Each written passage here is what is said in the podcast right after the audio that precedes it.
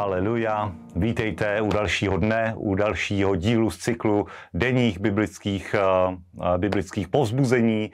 I dnes máme tři skvělá místa z Božího slova, kterým se budeme věnovat.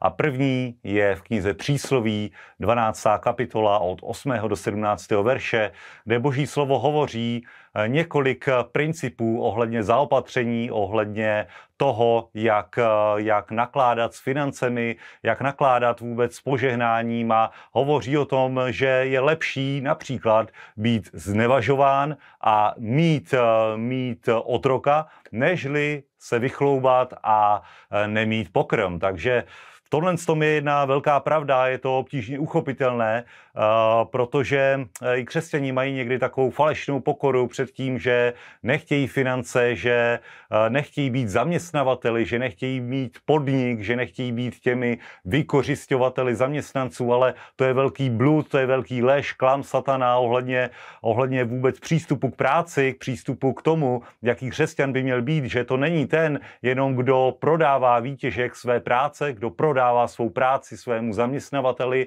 ale je to i ten, kdo práci dává. A v tom je velké požehnání. V tom je velké požehnání, takže zahoď tady ty myšlenky, protože pokud si znovu zrozený, si duchem naplněný, tak ti dal Bůh i moudrost pro to, aby si uh, měl požehnání. A požehnání je něco, co Bůh vybojoval na kříži, co Ježíš vybojoval na kříži, když všechny kladby a v prokletí přibyl na dřevo kříže a jednoznačně chudoba je prokletí, takže i ty hledej v božím slově moudrost, jak se z tohoto prokletí dostat, jak žít tu realitu toho, že máš žít požehnaný život a s tím souvisí i to, co čteme v dalších verších knihy přísloví a to je uh, ovoce rtů, které spolupůsobí spolu tím, jak i ty pracuješ, jak ty jednáš, jak ty dáváš dohromady biznis, jak hovoříš o svém zdroji, o svých financích a tohle to dohromady je jeden velký mix, který začne fungovat ve tvém životě, když se postavíš na moudrost Božího slova, knihy příslových a dalších míst a uvědomíš si tu realitu požehnání Boží přízně, Ježíšova díla, které pro tebe vykoupil, které pro tebe učinil na kříži a potom můžeš s radostí vstoupit do nových věcí ve jménu Ježíš. Amen. Haleluja.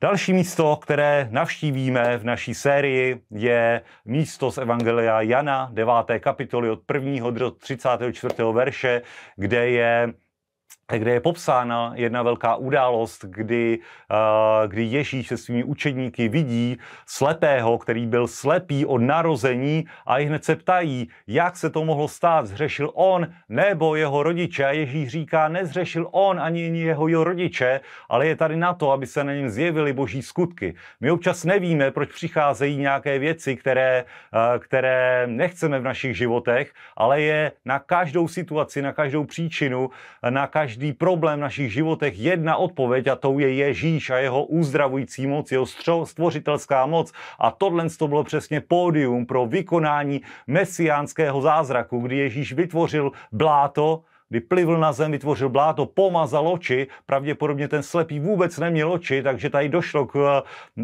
očividnému, jasnému zázraku, kdy tento byl, uh, byl poslaný do uh, rybníka Siloe, aby se opláchl a potom prohlédl a poprvé v životě viděl, poprvé v životě viděl, což vypůsobilo ohromné pozdvižení mezi celou veřejností, mezi farizeji. A víme, že to bylo tím, že Ježíš vykonal tuto věc a bylo to součást jeho plánu, jeho, jeho demonstrace toho, že má boží pomazání, že on je ten poslaný, že on je ten, který přišel, aby sní sněl hříchy světa, aby nejenom uh, sněl hříchy, a což už samo o sobě je veliké, ale aby byl ten, který je zachránce, který je zachránce, ve kterém je spasení, které zahrnuje i uzdravení.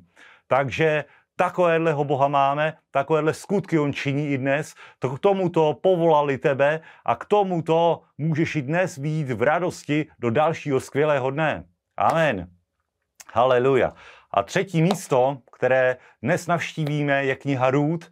Celá kniha Růd, která obsahuje uh, pouze dvě kapitoly, ale jsou to nesmírně silné kapitoly, které hovoří příběh Moabky Růd, která které zemřel manžel a ona se svojí tchýní, svokrou, z Noemi se vrací zpátky do Izraele a slouží tam, slouží tam v podstatě i nadále svojí tchýni, slouží tam matce svého manžela a v tomhle tom je jedna velká síla, protože ona jako jediná se rozhodla zůstat věrná, zůstat věrná Noemi, zůstat věrná své tchýni, sloužit jí v době nepřízně v cizí zemi, ale sloužit jí tak, jako slouží člověk Bohu ve věrnosti, že Bůh dokáže špatnou situaci obrátit na dobrou. A toto se i stalo a je to, je to i poselstvím této knihy, že s boží moudrostí, s božími náhodami, které se staly, ona se dostala na pole Boáza, Boáze, který, kde paběrkovala, kde sbírala kde sbírala to co, to, co zůstalo po žencích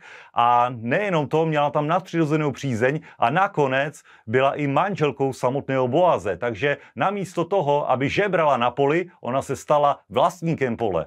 A nejenom to, nejenom to, ona sama eh, jako manželka Boaze, Boaz byl otec Obeda, Obed byl otec Jišaje a Jišaj byl otec Davida, takže se dostala i do Davidova kmenu a co bylo na prvopočátku? Byla to její věrnost. Byla to její věrnost sloužit v praktické věci Noemi, sloužit napříč nepřízní situaci, vytrvat a zůstat stát, tak jak boží slovo zaslibuje, a Bůh se do toho vložil nad přirozenými náhodami, nad přirozenými situacemi a tím nastal, nastala velká věc, nastalo velké, velké požehnání jejího života a i my o tom čteme v knize Růd a je to velkou inspirací pro nás, jakmile je nějaká situace pro tebe neřešitelná, tak Bůh má řešení. A i dnešní den ty si uvědom, komu sloužíš, uvědom si, kdo je tvůj otec, uvědom si, kdo je scénárista tvého života, že to není náhoda, že to nejsou okolnosti, ale je to Ježíš Kristus, je to Bůh. Takže buďte požehnaní, mějte dobrý den, ať se vám daří na cokoliv vložíte ruku ve jménu Ježíš. Amen.